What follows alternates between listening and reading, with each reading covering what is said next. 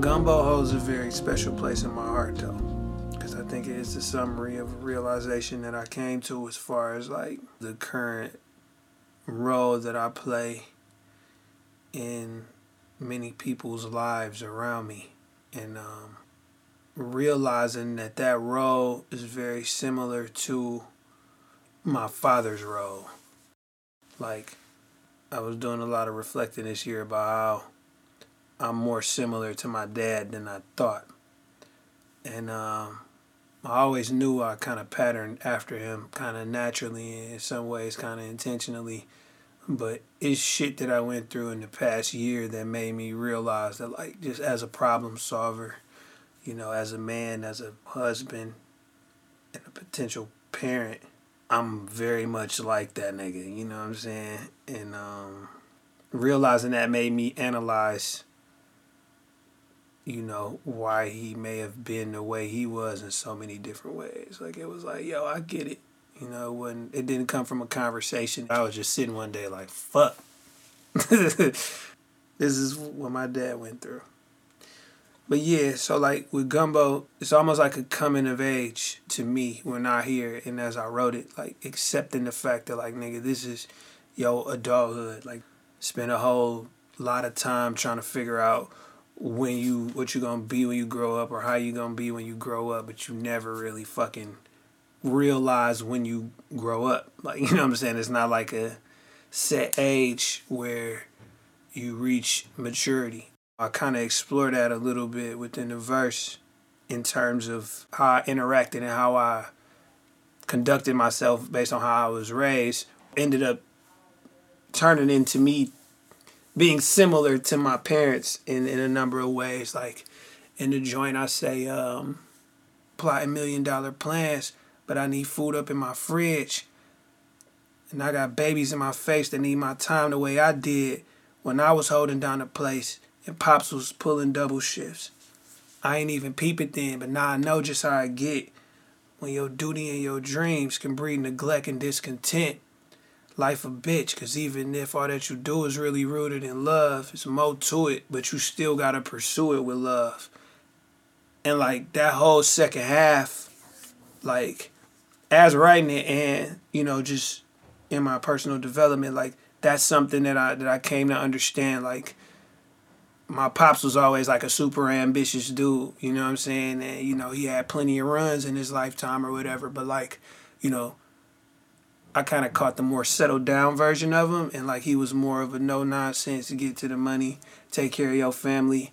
You know what I'm saying? Just be chill. I'm very mild tempered, very even tempered, and um, just super responsible. You know what I mean? And he put that on like me and my brothers early through talking and also through demonstration. You know what I'm saying? Like we stay home a lot. We had to be fairly independent. Like he wasn't really big on like slapping curfews or telling us where we can and can't go or he might not cook he might just leave some money and be like hey y'all go figure it out. And um you know because he'd be getting off one job picking us up from school or wherever it may be and then bouncing off to the next job. So he was always coming and going. And you know as an adult that's kind of been the story of my life is like coming and going whether i was working and going to school or whether i was you know what I mean, working, going to school, and going to the studio or doing music, or, you know, working, going to school, doing music, running a studio, running my business, or, you know what I'm saying, coming home, you being a boyfriend or a husband or like a big brother or a son or whatever, taking care of what you got to take care of. It's like, it's some shit that I never really noticed. It kind of just happened. Like one day I woke up and I looked and like, these are my fucking roles. And like I noticed that I handle a lot of that shit the same way that he do. You know what I'm saying? I try not to complain too much. And um in my ambition sometimes it could cause me to be distant and kind of like stray away from people because I'm doing what I'm what I'm doing. You know what I mean? It ain't really a lot of emotion involved. I'm just doing whatever the fuck needs to be done, and that affects a lot of the relationships around me. In the same way that I feel that you know that kind of affected me and my dad's relationship in a way. I think we got a pretty good relationship. You know what I'm saying? But not being able to be there because you working two jobs or something is something that I didn't notice was such a struggle until I found myself doing the shit. So that's kind of what gumbo was for me and like wanting to be more available, more accessible, but still having to do what you got to do is a tough fight. You know what I'm saying? And then we go on to explore that in other songs. So I really fuck with Gumbo. Um, and just the rhythm of it, you know what I mean? That's that's a little bit faster than I typically rap. So to be able to to, to dive into, tap into that level of the craft to, to match the pace of the joint and still be able to communicate, I was impressed with that. So, I ain't even that's but now I know just how I get. When your duty and your dreams can bring neglect and discontent, life a bitch. Cause even if all that you do is really rooted in love, there's more to it, but you still gotta pursue it with love. The nights bring you sadness. Hope the days bring you peace. You survive through the madness. Hey, Gumbo. To me, like when I write, like I feel like I'm I'm going off of like a feeling. Like it's not always like heavy thought or experience based when I'm writing. It's really going off of like h- how it makes me feel. So like with Gumbo, I, honestly, it's weird. I kind of imagine like my inner self talking to me a little bit. Like it just felt like a devil and an angel on the shoulder. Like one one side of me was saying like you have responsibilities, you are the oldest child in your family, and the other side of me was saying like fuck that, take a vacation, go get some rest, work and keep your head down and don't look up and look around you.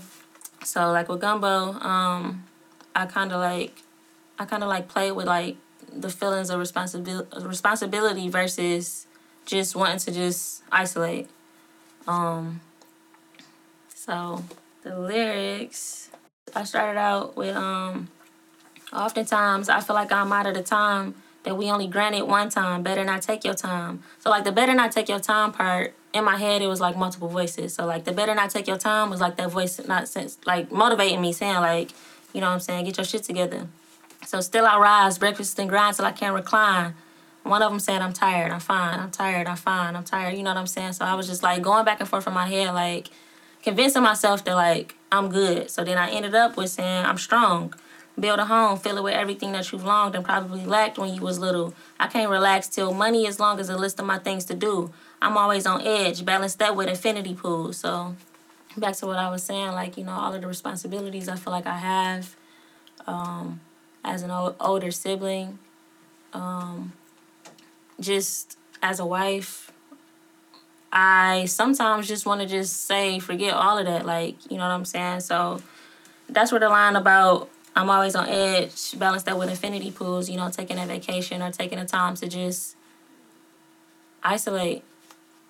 And also, like when I'm writing, I like to find like a rhythm.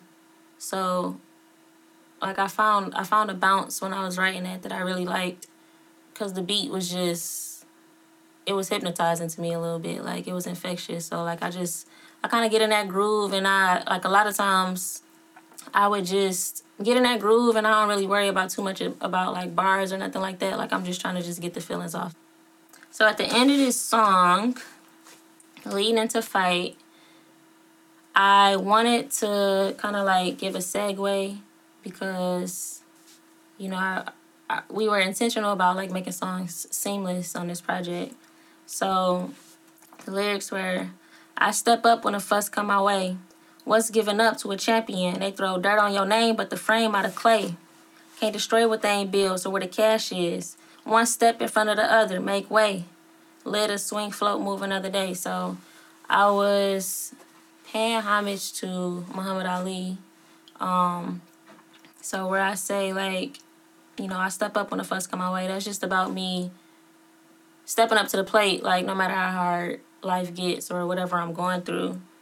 Um, cause what's you know what's giving up to a champion? They throw dirt on your name, but the frame out of clay. So that was just playing on like what they were trying to do to Cassius Clay when he was going through his name change, where he was like holding his ground on his beliefs, standing his ground on his beliefs. Um, so I wanted to kind of throw that in there and kind of play with that a little bit.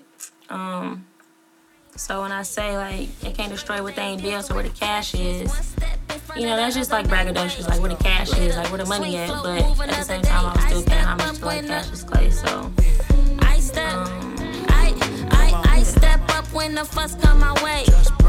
Once giving up to a champion, they throw dirt on your name, but the frame out of clay. Can't destroy what they ain't built, so where the cash is. One step in front of the other, make way. A swing flow, move another day.